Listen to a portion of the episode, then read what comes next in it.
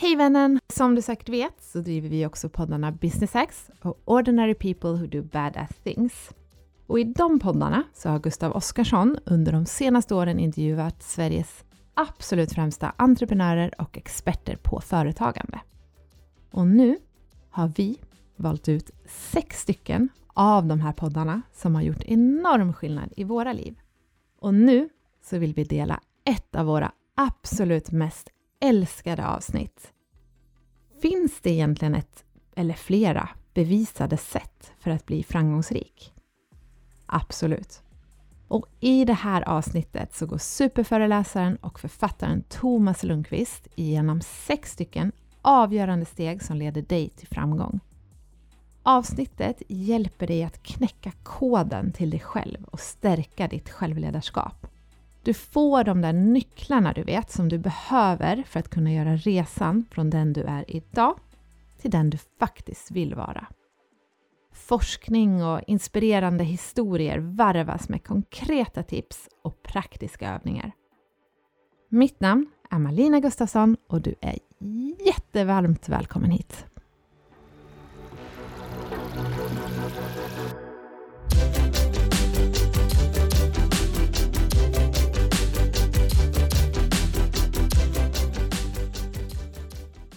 Tjena Thomas Lundqvist och välkommen till Business Hacks. Hallå, tack så hemskt mycket. Ser pigg ut.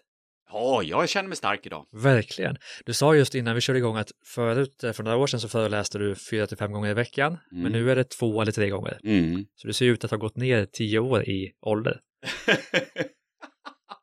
Jo, men jag tror faktiskt att man eh, håller sig fräschare och mer eh, långsiktigt fräsch om man jobbar lite mindre och eh, stannar upp lite mer. Och det kommer vi prata lite om idag kanske. Absolut.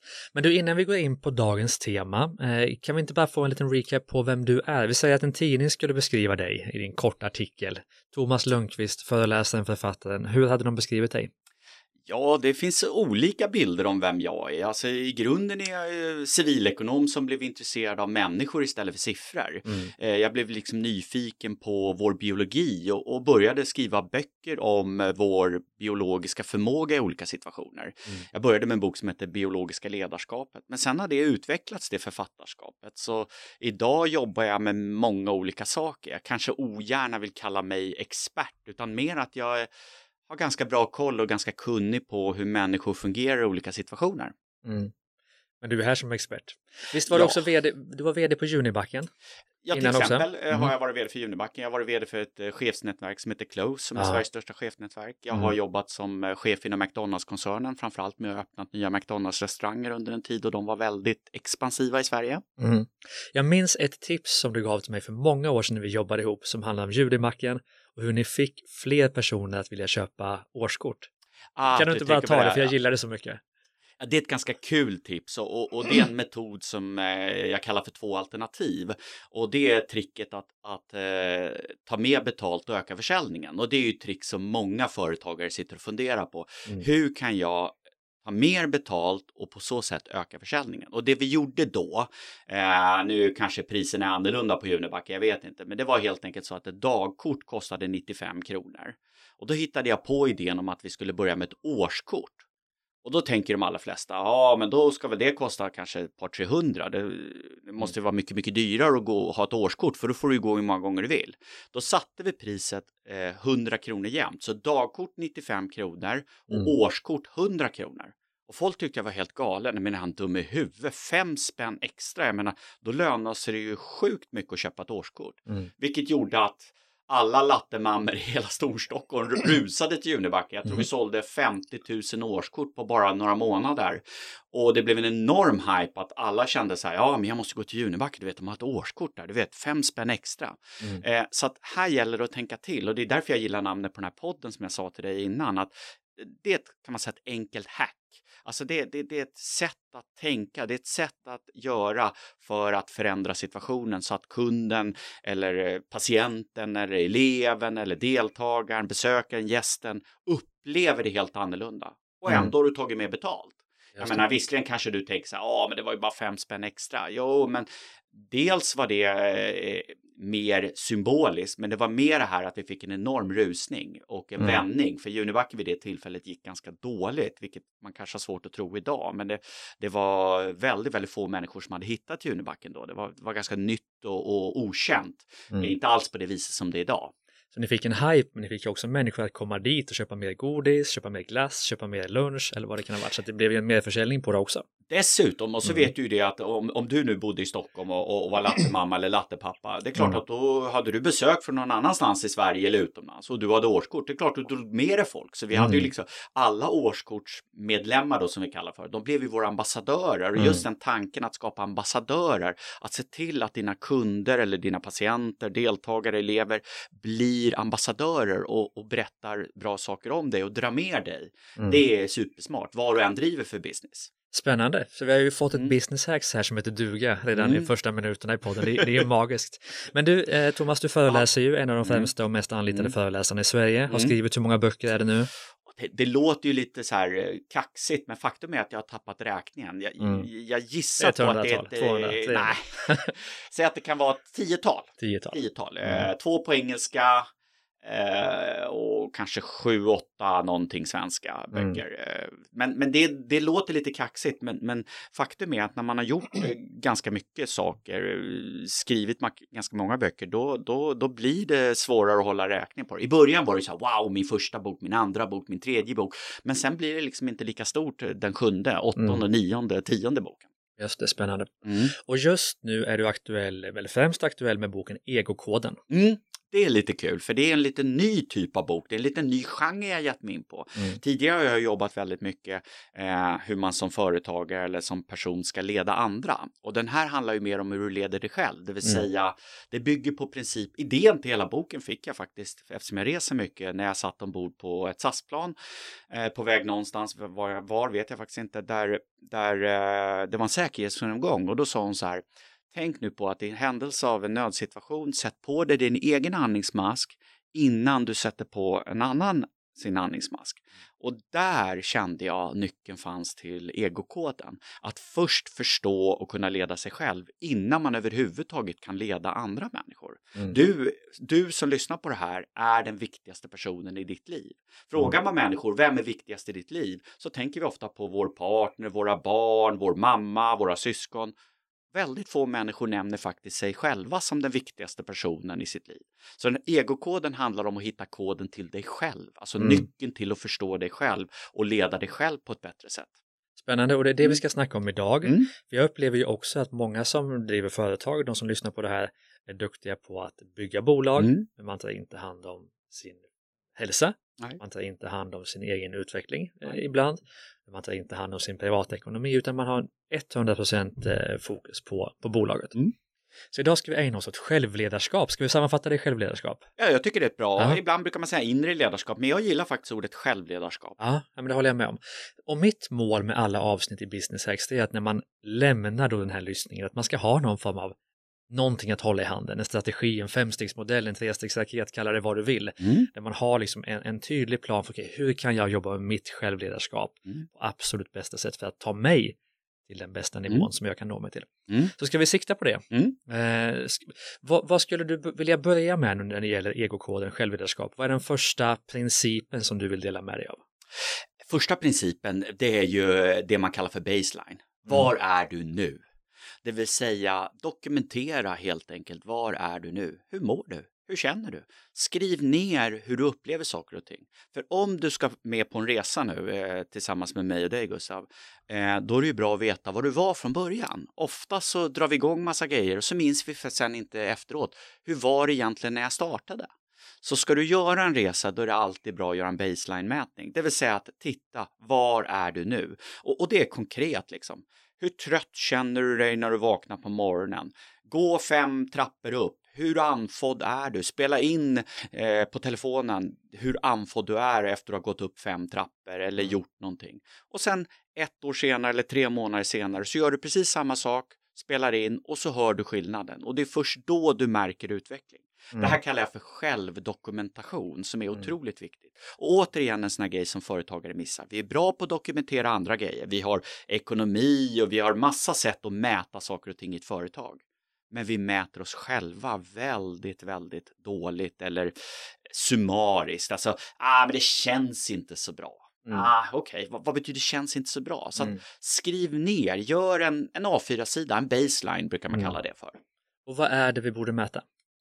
Ja, det beror ju på lite vad du vill utveckla. Men, mm. men om, om, vi tar en sån här konkret sak som hälsa, mm. ja då kanske det är just eh, hur du mår, hur du känner dig, eh, hur lång tid tar det att somna på kvällen, hur många gånger vaknar du per natt eller hur ofta känner du orolig varje dygn och så vidare. Och så mm. skriver du ner det. Nej, men jag sover sex timmar, jag vaknar i snitt tre gånger per natt, jag känner mig orolig flera gånger per dag och så vidare.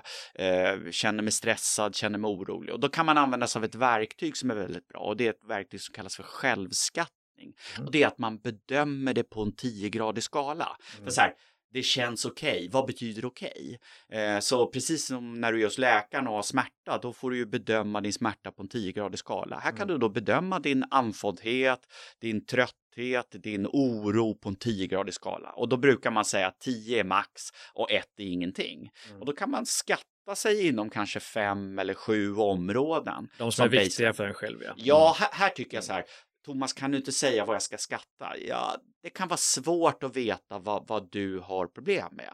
Men, men kan, generellt sett så kan man väl säga att det är till exempel oro, psykisk ohälsa. Det kan vara Alltså det är det man kallar för psykisk ohälsa. Mm. Men det kan också vara fysisk hälsa, alltså vikt, eh, andföddhet, dålig kondition och så vidare. Så, så inom fysisk och psykisk ohälsa finns det ju sedan underområden. Men, mm. men Gör det inte för stort. Låt mig vända på det. Jag vill ju ogärna snacka om psykisk ohälsa utan gärna mer om psykisk hälsa. Bra Gustav, mm. helt rätt. Alltså vi ska fokusera på det som funkar.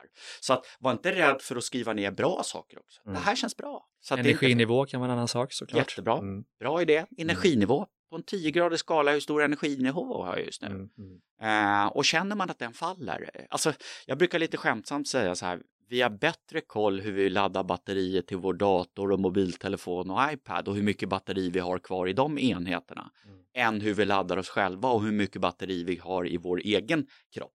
Mm. För vår kropp är också en slags enhet som behöver laddning som behöver någon slags charging. Så att där missar vi ofta. Mm. Och vi har bättre koll som sagt var, kanske också bättre koll på andra. Vi ser så här, du Gustav, du ser lite trött ut, behöver du liksom gå lite tidigare idag? Men vi ser liksom inte oss själva och det är där just självdokumentationen är så bra. Just det, någon form av löpande utvecklingssamtal med sig själv kan vi kalla det. Bra, mm, bra, tack så mycket. Bra, bra nya idéer Gustav. Bra. Det är så, så, så någon form av, av baseline ja. eh, och sen så för man då en dagbok kan vi kalla det, löpande utvecklingssamtal med sig själv för att se hur det går, bra. kanske varje dag om man vill, mm. eller en gång i veckan, men ja. förmodligen varje dag tror jag. Om du kollar jag energinivå och sådär. Jag tror det. Och sen så har du kanske mer ordentlig sittning en gång per månad eller vecka eller vad det nu kan vara mm. och se okay, hur går det, går jag upp eller går jag ner, okej okay, vad har jag gjort för att hamna där mm. och vad behöver jag göra annorlunda. Jättebra sammanfattat. Kanske inte att eh, jobba med vad ska jag göra annorlunda varje dag utan bara skatta varje dag mm. och så bestämma ett intervall när du mm. går till action på olika, mm. olika points då kan man säga. Så baseline. Det är jätteviktigt. Men, men, men, det som är kombon som är så bra att du sätter ord på Gustav, mm. det är också när du väl börjar med en baseline, då börjar du med någonting som man kallar för reflektion. Mm. Alltså det är en princip, vill man vara lite cool så kan man kalla det för debriefing. Att, mm. att du börjar liksom att fundera på är dig själv. Cool då? Om man säger debriefing, är man, är man per automatik cool? Ja, det är lite coolare skulle ja. jag säga, okay. äh, faktiskt, Nej, en, en reflektion. en reflektion i alla fall. Jo, och, och, och det att, att, att stanna upp och reflektera, mm. det har man sett är otroligt hälsosamt för människor mm. i sig. Alltså skit i, i, i liksom att du inte gör någonting. Vi säger att du, du kommer inte på några grejer att göra, utan det enda du egentligen gör det är att du börjar skriva en dagbok och reflektera. Mm. Det kommer att vara otroligt eh, framgångsrik. Folk mm. vet inte hur bra det är och det till och med ledde till ett Nobelpris 2009. Elisabeth Blackburn fick Nobelpriset för just vikten av att stanna upp och reflektera. Mm. Eh, ibland har man ett, ett annat ord som man kallar för meditera, det vill säga att man stannar upp och, och, och bara liksom är i nuet. Och det har man sett är otroligt hälsosamt. Mm. Det här brukar man kalla för kontemplativt neuroledarskap. Och man kan se det som en mental... Det är coolt att säga. Ja, det, det, det var faktiskt lite coolt att säga. Ja. Kontemplativt neuroledarskap, det vill säga att om du stannar upp och reflekterar lite varje dag så är det att betrakta som en mental armhävning. Mm. Och då kan man säga det, gör du det en gång, det är ungefär som när du gör armhävningar på gymmet, det gör ingen skillnad. Men man kan helt enkelt se in i människors hjärnor, människor som stannar upp och reflekterar en stund varje dag. Efter 68 veckor så har de fått neurala förändringar, alltså hjärnan är starkare, hjärnan är mer rustad, precis som om du har gått på gymmet 68 veckor och kört armhävningar mm. eller vad du push-ups eller vad du nu har kört, mm. så blir musklerna starkare.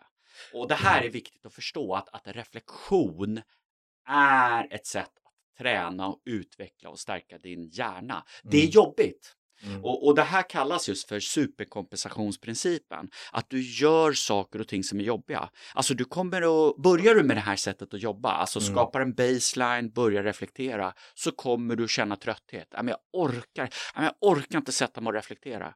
Alltså typ nästan träningsverk. Mm. Och det är hjärnan som känner en trötthet att göra någonting, men det stärker hjärnan och det är det som kallas för superkompensationsprincipen, att mm. du måste göra någonting för att stretcha din hjärna, stretcha din muskel för att hjärnan ska tänka så här, shit, nu har Gustav börjat reflektera varje dag då måste jag stärka min hjärna så att jag orkar reflektera. Mm. Jag, måste jag liksom kompensera för det och det är det som kallas för superkompensationsprincipen. Mm. Intressant för jag, liksom gissar jag många andra som lyssnar, mm. har ju inte så lätt för reflektion Nej. utan en tendens att köra på. Ja. Nya projekt, nya ja. idéer. Ja. Finns det något mer tips för reflektion? Att få in det, alltså ett sätt att göra det på? Har du något mer tips kring det?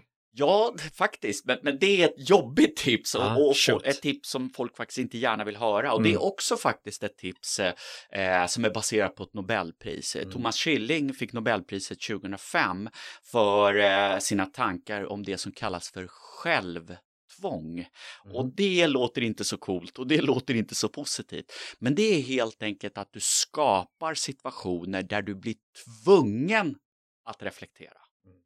Alltså vad menar jag då? Jo, det, nu hittar jag bara på här Gustav, men, men vi leker med tanken att du har saker du ska göra varje dag. Mm. Men du får helt enkelt inte göra det. Vi säger att eh, du använder din Macbook varje dag eller mm. din dator varje dag. Och för att du ska kunna logga in så måste du ha gjort den här reflektionsövningen. Datorn mm. säger du kan inte, datorn kommer att starta som tre minuter. De här tre minuterna måste du använda för reflektion, annars kommer du inte in i din mail. Mm. Då har man skapat ett självtvång. Man har gjort någonting som man är tvungen mm. att göra det innan man kommer vidare. Och det här finns olika appar för det. Alltså, eh, det finns appar som eh, till exempel vi säger att du har svårt att komma upp på morgonen. Mm. Då finns det appar som eh, vi leker med tanken att du håller på ett lag och du hatar ett annat lag. Då finns det appar som, som om du inte stänger av ditt larm, mm. då kommer tusen spänn och swishas till ditt, till ditt hatlag. Och det är ett sätt att skapa självtvång för att komma upp på morgonen. Så här kan du lägga v in... Vad heter den här appen? Jag måste ladda hem Åh, jag kommer inte ihåg vad den heter. Åh, den får vi kolla upp vad den Verkligen heter. Ah, det är så sjukt coolt. Ja. Och, och det som sagt det är också Nobelprisnivå på det, mm. eh, på den tanken. Och då kan man tycka så här, är det liksom raketforskning? Ska man få Nobelpris för det? Ja, det är på den nivån den här tankarna ligger och jobba. Det här, det här är inget nytt om man nu tänker så här, ja, man fick Nobelpriset. Det omnämns redan i de grekiska mytologin. Då kallas mm. det för Odysseus kontrakt. Mm. Eh, det här sättet att man helt enkelt eh, skapar förutsättningar för självtvång. Och här är en viktig lärdom. Det är också att man kan ta hjälp. Mm. Be någon att påminna dig. Gör saker och ting tillsammans. Jag menar, ibland känner du så här, för att jag ska komma iväg på min fysiska träning så måste jag ha någon att träna med. Mm. För att du ska komma iväg på din baseline, för att du ska komma iväg på din reflektion, så kanske du ska göra tillsammans med någon. Mm. Du och jag Gustav, kom igen nu Gustav, vi sätter oss en stund och reflekterar lite. Mm. Nej, men vad fan, vi måste göra det här och det här är viktigare. Nej, nu! Mm. Så att här kan man också gå ihop, två och två, precis mm. som när man tränar. Eller skaffa sig en personlig tränare inom alltså mental träning då menar jag. Alltså, du mm. kanske har någon som en, en Thomas som hör av sig varje dag. Du eh, skickar över dina reflektioner idag. Mm. Det är ju ett självtvång. Mm. Intressant, så baseline då, mm. eh, första principen. Ja. i självledarskapet. Ja. Princip nummer två, då blir jag oerhört nyfiken. Princip nummer två, alltså om man nu tänker sig då att man har gjort en baseline, jag tycker väl kanske att börja reflektera är lite steg två. Mm. Men, men om du känner att det är ett, ett litet halvsteg så, så, så får vi väl liksom ta nästa Mm. steg. Om, om vi då ser då att ah, nej, men jag har identifierat några områden. Mm. Då är trick nummer två att gå ut långsamt. Och det är ju något som är assvårt för skickliga företagare. För för en skicklig företag så handlar det väldigt, väldigt mycket om att vara snabb, att agera snabbt, fort fram, att liksom agera med kraft. Här tyvärr är inte vår kropp rustad på det viset. För lägger du in mycket kraft, alltså mycket energi i någonting, så bildas det alltid en motkraft tillbaka. Det är det uttrycket, så här, ett steg, två steg fram, ett steg tillbaka. Mm. Så att här är idén att börja i liten skala. Så att jag menar, vi, vi säger att du känner dig väldigt stressad. Alltså du har noterat att jag är stressad, jag känner liksom mig lite orolig och otrygg. Och då kanske någon säger så här, ja men börja reflektera eller börja yoga, börja med mindfulness eller vad du nu får för tips eller läser. Då är det lätt att man drar igång. Ja, okej, nu jäklar, nu ska jag börja på yoga. Och så går du på yoga tre gånger i veckan. Det är ungefär som när du börjar träna. De här kallar vi för januaritränarna. Det är de som kommer i januari. Nu jäklar, nu ska jag börja träna. De är borta i februari. De pallar inte. De står inte distansen. Och det är för att de går ut alldeles för hårt. Så att börja i väldigt liten skala. Ska du börja yoga, då kanske lösningen är att göra en yogaposition varje dag första veckan. Vecka två gör du två yogapositioner. Vecka tre gör du tre yogapositioner. Men då är det många som lyssnar på det här som säger så här, ja men vad fan, det är ju meningslöst. Det är ju ingen mening att göra det. Alltså det, det blir ju ingenting. Mm. Men det är många bäckar små. Jag började med något aslöjligt tyckte folk. Jag började springa. Från början sprang jag en kilometer. Folk bara, kilometer, det är ju ingenting. Du hinner ju knappt bli varm, det är ju knappt värt att gå ut och springa. Men jag började så. Sen började jag springa två kilometer. Jag började springa tre kilometer. Jag började springa fyra kilometer. Jag började springa fem kilometer. Jag springer fem kilometer varenda dag året runt. Då blir folk så här, oj shit, springer fem kilometer varje dag. Oj shit. Det är ett par hundra mil. Jag springer till Paris varje år. Mm. För att jag springer en stund varje dag. Och då säger man så här, åh men det tar ju jättelång tid. Ja, det tar 30 minuter. 25 om jag har en bra dag. Vad gör man inte 25-30 minuter? Gå in och kolla din mobil. Du har säkert varit inne på Instagram i 30 minuter. Mm. Eller på Facebook i 30 minuter. Eller på LinkedIn i 30 minuter. Eller ja, suttit och slösurfat. Ett Netflix-avsnitt är ju Mm. knappt 30 minuter skulle jag säga. Mm. Så att det handlar ju också lite om prioriteringar. Så det är inte bara liksom att, att, eh, att, eh, det tar mycket tid, utan Mm. alla har lika mycket tid. Men framgångsrika människor prioriterar sin tid annorlunda. Mm. Intressant, jag Mm. kom på ett tips eh, Berätta, jag vill ha tips. i morse. Jag, jag väntade på tåget Mm. och så tänkte jag att, eh, eller tänkte jag gör ofta så att Mm. jag kan gå på perrongen fram och tillbaka Mm. medan jag väntar, jag har tio Mm. minuter, en kvart. Mm. Och så mätte jag hur många steg jag fick Mm. och det var ju eh, några tusen steg. Mm. Det här är ju smart alltså. Jag Mm. gör så här varje gång jag väntar på, man har säkert en väntetid på en kvart, 20, en halvtimme varje dag när man väntar på tågen, bilen, Säkert. taxi Säkert. och kan göra det till eh, både till motion, Mm. vardagsmotion, Mm. kanske får 3, 4, 5 tusen steg Mm. per automatik istället Mm. för att stå still som alla andra gör. Mm. Eh, eller lyssna på en podd samtidigt eller Mm. vad som helst. Va? Så att, Mm. ställa saker på rad eh, samtidigt som man ändå väntar på någonting också ett sånt vardagsknep. Absolut. Både motion och reflektion. Mm. Och- Och reflektionen får vi in där med, det är och, och perfekt. där gäller det, alltså folk gör det väldigt svårt för sig och, och, och Mm. det tror jag är för att man inte riktigt förstår. Om vi nu tar mm, alltså reflektion, att, att stanna upp i nuet, då, då tror folk att det handlar om att liksom så här, mm, bli, du. Alltså du kan stanna upp på många olika sätt. Alltså Mm. vi säger att du står där på perrongen. Då kan det vara att du fokuserar på någonting. Ett ljud du hör. Du hör alltid något ljud på en perrong. Det kan Mm. vara människor som pratar, fågelkvitter, eh, det brusar eh, från någon trafik eller någonting. Bara att fokusera på det ljudet. Mm. Och, och du behöver inte göra det mer än två minuter. Så Mm. att här kan du liksom ha en timer eller, eller, eller liksom försöka tänka ungefär två minuter. Att fokusera på ett, ett ljud, en lukt, ett synintryck. Så använd dina sinnen när du jobbar med reflektion. Det behöver inte vara, många är så här, ja, men, du vet jag tänker massa tankar och jag kommer ju på massa tankar. Eh, tror du, vilket många tror, att, att, att du kommer liksom sluta tänka jobbiga tankar, att allting kommer bli bra, då har du drabbats av det som kallas för en dödes önskan. För det är bara Mm. döda människor som inte tänker tankar. Mm. Även de mest, de duktigaste eh, företagsledarna som har förmåga att fokusera och, och liksom stanna upp i vardagen tänker jobbiga tankar. Mm. Så att här gäller det att förstå att, att det är naturligt. Mm. Tankar kommer och går. Mm. Så är det. Intressant. Men nu har vi tagit oss förbi baseline, Ja, vi har tagit oss förbi reflektion, Ja. vi har gått ut långsamt. Ja. Vad tar vi vägen nu? Åh, den här är också tråkig. Utgå ifrån att du kommer få problem slash misslyckas. Och det är något som folk tycker är så tråkigt. Ja, ah, men Thomas, det trodde man inte skulle komma från dig. Du som är så optimistisk. Ah, vad tråkigt att man liksom ska utgå ifrån det. Och det här då kallas för vidmakthållande plan. Och, och det är lite så här, kan låta lite trist att ha en vidmakthållande plan. Så, så det finns ett annat ord som jag också använder mig av i boken som kallas för genomförandeplan.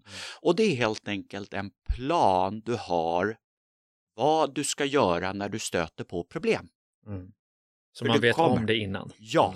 Och vad kan det vara för problem? Jo, du blir skadad, du blir förkyld, det är tre sjuka, det är vinterkräksjuka, eh, du ska skilja dig, eh, barnen har fått ADHD, inte vet jag. Mm.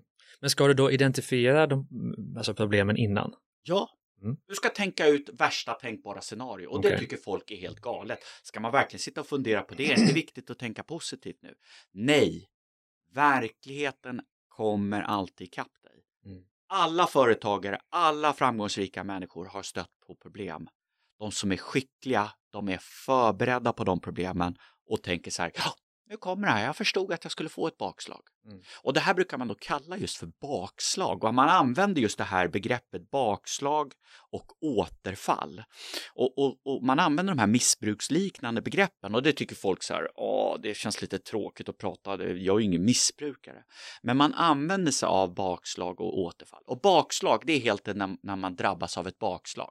Vi säger att du har bestämt dig för att börja träna, eh, reflektera, men sen av olika skäl så kan du inte göra det.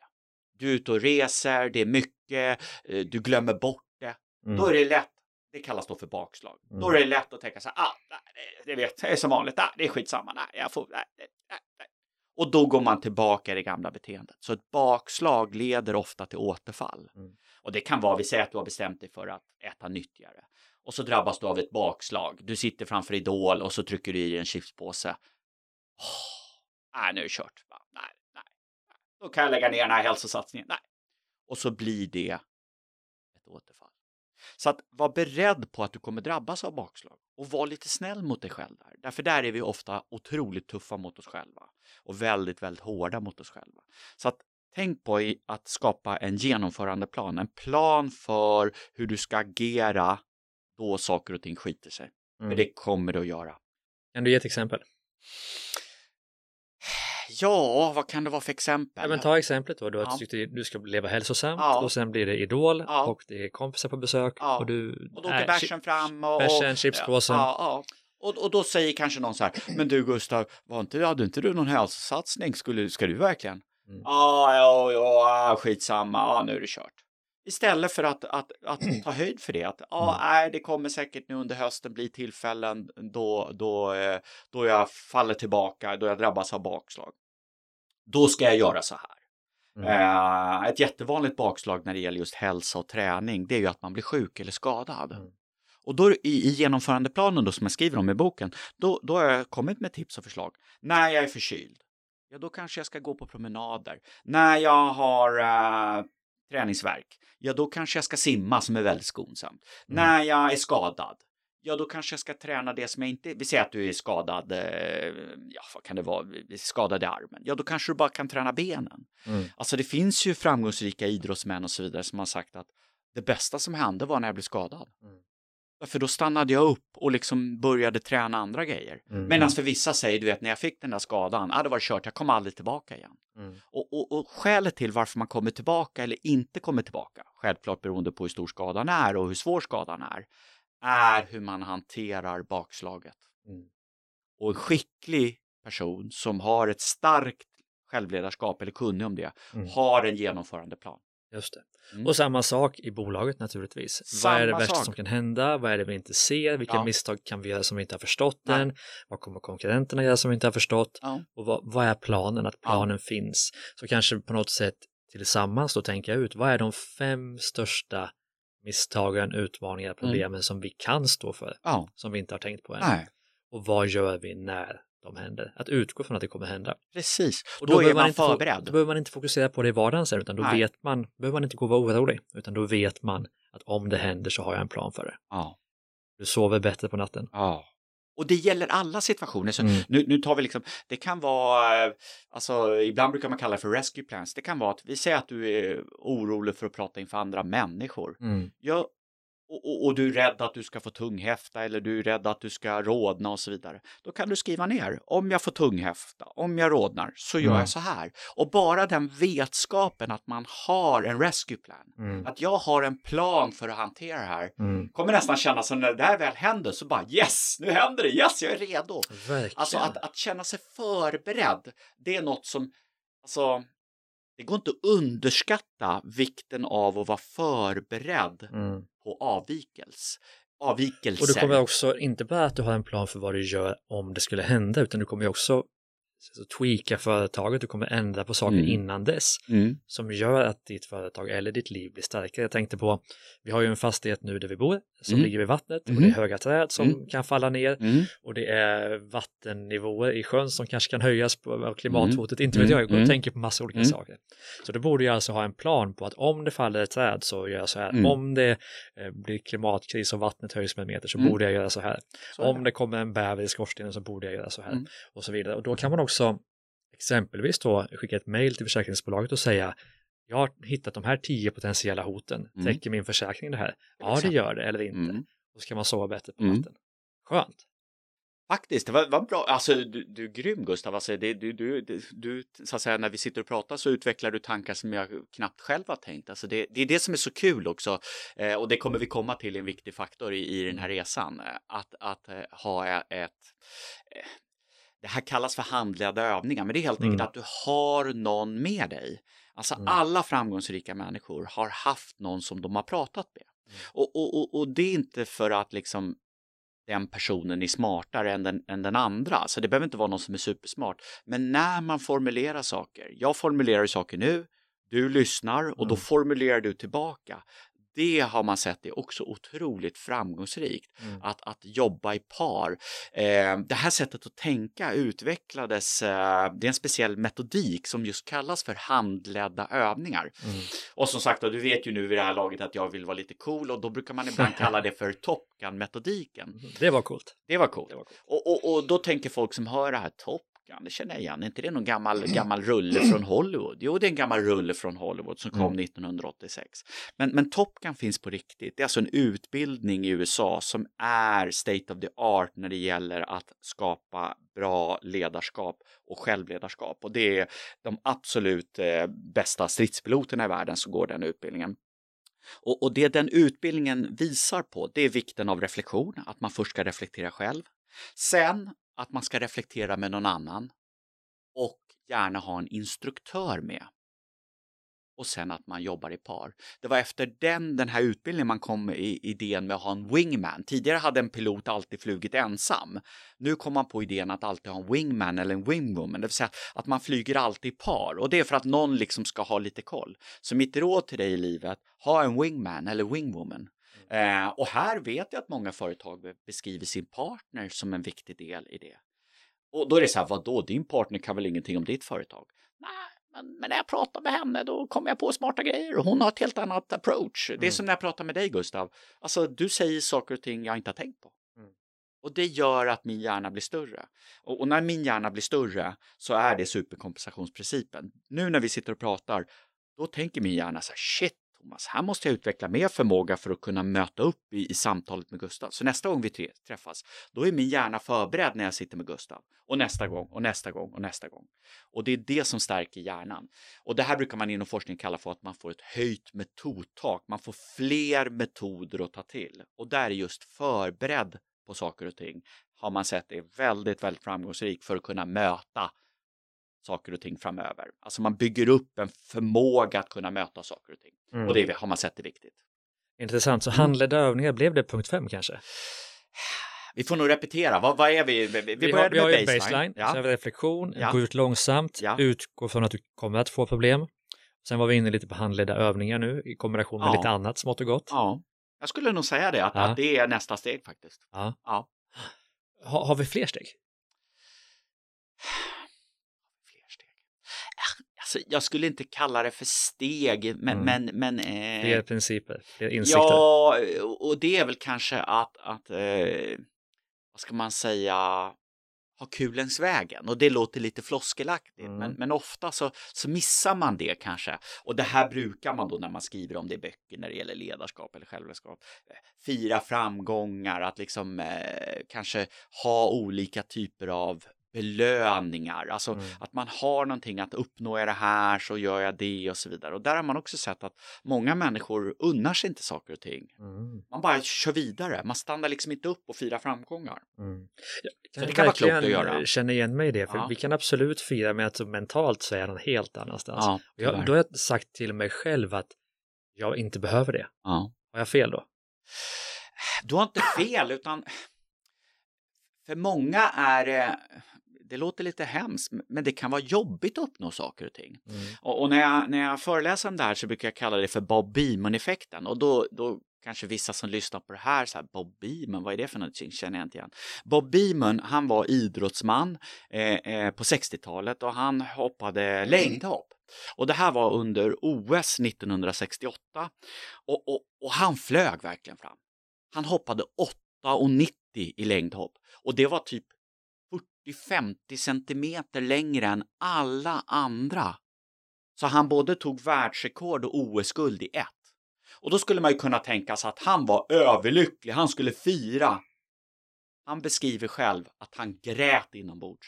Mm. Redan när han stod på pallen där och folk trodde att han var lycklig så grät han inombords och bestämde sig för att han aldrig mer någonsin kommer att tävla i längdhopp. Och det gjorde han heller aldrig. Han la av direkt. Jag har ju nått, jag, jag har ju OS-guld, jag, jag har ju hoppat 8,90. Och det, det ansågs liksom som, som omöjligt att nå det. Sen Mm. Långt senare så har man klarat den gränsen. Men det, den var så enormt stor hopp, alltså verkligen i dubbel bemärkelse hopp, vilket gjorde att många kände att det är omöjligt att ta det. Det är så här omöjligt rekord ansågs det som i många år. Så att, att, att stanna upp och fira när man har nått saker och ting, det är inte alls naturligt att göra det. Utan för Mm. många är det en jättesorg. Jaha, ja, nu har jag en miljard kronor. Ja, nu har jag en miljard lyssnare. Ja, nu har jag uppnått det. Och vad ska jag göra nu då? Mm. Det är inte alls så solklart att liksom stanna upp och fira. För folk tänker så här, men herregud, du har ju tagit OS-guld och, och, och, och liksom världsrekord. Du borde ju vara överlycklig. Men det är inte alls säkert att du är överlycklig. Tvärtom, du kanske gråter inombords. Mm. Så, att, så att det tror jag är viktigt att förstå, att stanna upp och fira längs vägens gång. Ofta har vi det här slutmålet, att liksom, ja, jag ska nå mitt Mount Everest, om vi använder berget som en metafor. Jaha, nu har jag gjort det då. Mm. Sen då? Ja, vad händer sen då? Mm. Så det kan vara väldigt jobbigt faktiskt att nå målet. Så det kan väl också vara att ta kul längs vägen och också tänka på att, att, att, att aldrig nå fram. Och det låter ju lite sorgligt, men, men, men det handlar om i, i att kanske förstå att om du når fram, då måste du kanske reflektera över vad ska du göra sen? Mm. Och det tror jag till exempel många inom idrotten har väldigt, väldigt stora problem med. Vad ska de göra efter sin karriär? Mm. De har fått väldigt mycket uppmärksamhet när de har åkt skidor eller, eller sprungit eller spelat fotboll. Mm. Men de har ju också en karriär efter det, eller ett liv efter det. Jag Mm. tror det kan bli väldigt tomt och tyst för många. Mm. Ja. Och samma sak som företagare. Mm. Du kanske gör en exit, tjäna en miljard. Jag vet Mm. inte vad du vill, Gustav. Du bygger ju upp bolag och så vidare. Så gör du en exit och så har du 500 miljoner på kontot. Mm. Okej, sen då? Ja, det är ju skönt. Jo, jag fattar. Jag skulle också gärna vilja ha 500 Mm. miljoner på kontot. Men, men, men, men, den, Mm. vad ska du göra sen då? Mm. Så det kan också vara något att fundera på i sitt självledarskap. Vad händer Mm. sen? Det. Men det är mer som kanske inte en princip till, utan mer kanske runt omkring att reflektera över. Mm. Sen kanske många känner så här, den dagen, den sorgen. Ja, det Mm. kan man ju göra. Och det kanske, kanske är så att, att det, det, man aldrig uppnår sitt slutmål. Mm. Men fira längs vägen. Absolut. Men därför på sen då, för vi är många företagare som tänker väldigt mycket på vad är det som kommer nu? Vi snackar om AI, mm. digitalisering, mm. framtiden, nya trender och man känner sig kanske delvis pepp på det, mm. men också naturligtvis orolig för det. Mm. Och du är både expert på försäljning, mm. ledarskap, numera också mm. självledarskap. Mm. Hur ser du på framtiden och finns det några hacks för att ta sig an den på bästa sätt? Oh, oh, den där är svår och, mm. och, och, det är ju skälet till det, det är för att jag är digital flykting själv. Mm. Och, och, vad menar jag när jag säger digital flykting? Jo, det är ju så att jag, jag lärde mig digitaliska i vuxen ålder. Det vill säga att jag är uppväxt, eh, jag är född 1970 vilket innebär att jag är uppväxt med, med eh, skrivmaskin, tippex, skriva för hand och så vidare. Ingenting jag gjorde i skola, alltså universitet och så vidare, gjorde jag på dator. Vilket gjorde att jag lärde mig det digitala i vuxen ålder. Och det är precis samma sak som om du och jag flyttar till ett annat land eller det kommer hit någon och det är därför man kallar det för digital flykting. Kommer det hit någon till Sverige i vuxen ålder så kan du aldrig lära dig att prata svenska rent. Mm. Utan du har alltid någon slags brytning, du har svenska som andra språk. Och jag har digitaliska som andra språk. Och vad ska man då göra när man har digitaliska som andra språk? Jo, det, mitt hack då, om man nu tänker sig ett business hack, det är att jobba med något som kallas för omvänt mentorskap. Och det är helt enkelt, många tänker att mentorskap, handledda övningar, det handlar om att hitta någon som eh, är äldre, klokare, mer erfaren. Här är det precis tvärtom. Jag menar att jag borde sätta mig med en tioåring och se hur de använder de digitala medlen idag. Hur använder de digitaliska? Hur, hur, hur pratar de? För de är ju digitala infödingar. De är ju födda och uppvuxna med, med det digitala. Mm. Så mitt råd till dig som lyssnar på det här. Sätt dig med dina barn, häng med när de lirar Fortnite eller World of Warcraft. Sitt och titta i timmar och du kommer lära dig så mycket. Många föräldrar är förbannade så här. Barnen spelar dator och barnen håller på med mobilen hela tiden. Tänk istället, vad är det de gör där? Vad är det de upplever som inte jag förstår? För det är någonting du inte förstår. Så ta rygg på kidsen och mm. lär dig av kidsen eh, för att bli mer trygg i det digitala. Jag själv mm. är usel och tyvärr är mina barn vuxna och utflugna så jag har liksom inga kids att ta, ta rygg på. Skaffa nya. det är inte aktuellt, men, men däremot så, så, kan man ju eh, andras kids. Mm. Så ett besök i skolan tror jag mm. kan vara absolut eh, värt Ja, men även att ha ett omvänt mentorskap med någon som kanske är 20 och har startat ett bolag precis ja. och ja, digitalt inte? bolag av något Absolut. slag. Absolut, mm. alltså det finns sådana enorma och jag upptäcker nya saker varje dag. Det är som mm. jag berättade om den här appen som jag inte kommer på vad den heter nu. Alltså eh, den här appen som gör att om du inte går upp på morgonen så går tusen mm. spänn till ditt, till ditt hatlag. Eh, alltså det finns otroligt mycket coola digitala hjälpmedel för just självtvång, alltså mm. som just kopplat till att du, du känner dig tvungen att göra saker och ting. Det finns ju såna här stepplock och så vidare appar som gör att du måste gå ett visst antal tusen steg. Vi tar det på din perrong där. Mm. Det lätta är ju att man tar upp mobilen när man står på perrongen. Mm. Men då finns det till exempel appar, stepplock, som gör att om du inte har gått ett visst antal tusen steg sista timmarna så är alla appar låsta. Du kommer inte mm. in i Facebook, Instagram och så vidare. Intressant. Så att den är kopplad till din stegräknare i mobilen. Mm. Så att för att du ska kunna öppna upp Facebook och kunna sitta på tåget så måste du gå 3000 steg eller 5000 steg. Alltså du kan ställa in det. Mm. Eh, och samma sak, i, nu vet inte jag ju Apples produkter, men, men där finns det ju i under skärmtid så kan du också ställa in apparna. Mm. Olika villkor, att du får hålla på max 30 minuter, du får inte göra det vissa tider eh, och så vidare. Och, och, här är det viktigt att man börjar med en princip som hör till den här, till de här stegen. Och det är principen tråkigast först. Mm. Och det låter ju inte så kul. Och det är en jätteviktig princip. Gör det tråkigaste först. Så, eh, Får jag säga emot? Ja, gärna, vad kul! jag, jag, ja, men du är ju min nej, handledare idag, berätta! Jag vill, jag vill gärna säga gör det viktigaste först. Ja, Absolut, okej. Okay. Ja, nej, men om du vill det. Eh, så, men, men det har du helt rätt i. Men, men jag jobbar med något som jag kallar för rolighetslistan och mm. det är att, att om vi säger att du har en to-do-lista. Mm. Eh, och, och, där vet jag nu att du, du, du tänker säkert Eisenhowers matris, att det, det viktigaste, eh, bråttom, viktigt och så vidare. Men, men, men den här rolighetslistan, den har ett litet annat upplägg och det är mm. helt enkelt, vi säger att du har tio grejer du ska göra idag. Du ska spela in poddar, du ska göra det och det och det och det. Och då är det börja med det tråkigaste först. Mm. Och skälet till varför det är smart, det är dels att bli av med det och dessutom så har du det roliga framför dig. Och, och den här metaforen, vilket vissa tycker är jättemärkligt för de tycker tvärtom, men den här metaforen brukar man kalla för ärtsoppa först, pannkakor sen. Mm. Och då finns det ju alltid någon som säger, ja fast jag gillar ju ärtsoppa mer än pannkakor. Ja, okej, okay, då faller det lite. Principen bygger på att ärtsoppa är lite jobbigt, lite tråkigt, pannkakor är lite belöningen. Mm. Så gör, när du gör dina listor, om du nu jobbar med to-do-listor, så är det en bra idé att göra det utifrån ett rolighetsperspektiv. Mm. Och då är det roligast sist. Mm. Eller tråkigast först. Och vill du då dessutom lägga till viktigast först, så, så, så absolut. Jag okej. säger inte emot dig. Det är okej. Men, Det är men okej. du, eh, vi har fått oerhört många fina business hacks, så vi kanske har fem minuter kvar Ja. att snacka du och jag. Mm. Så vilken fråga borde jag ställa till dig nu för att få ut så många hacks som möjligt ur din hjärna? Jag tycker den viktigaste frågan eh, som, som, som inte har kommit upp riktigt Mm. än, det är eh, var får du allt ifrån? Mm. Därför det här är ingenting så att säga som man bara, det är inte så här att eh, man får en uppenbarelse, utan var får jag allt ifrån? Jo, för mig är nyckeln och, och, och där, där kan det ju förstås, det kan vara olika sätt och nu kanske folk tycker att jag talar lite egen sak här och det är klart, delvis gör jag det.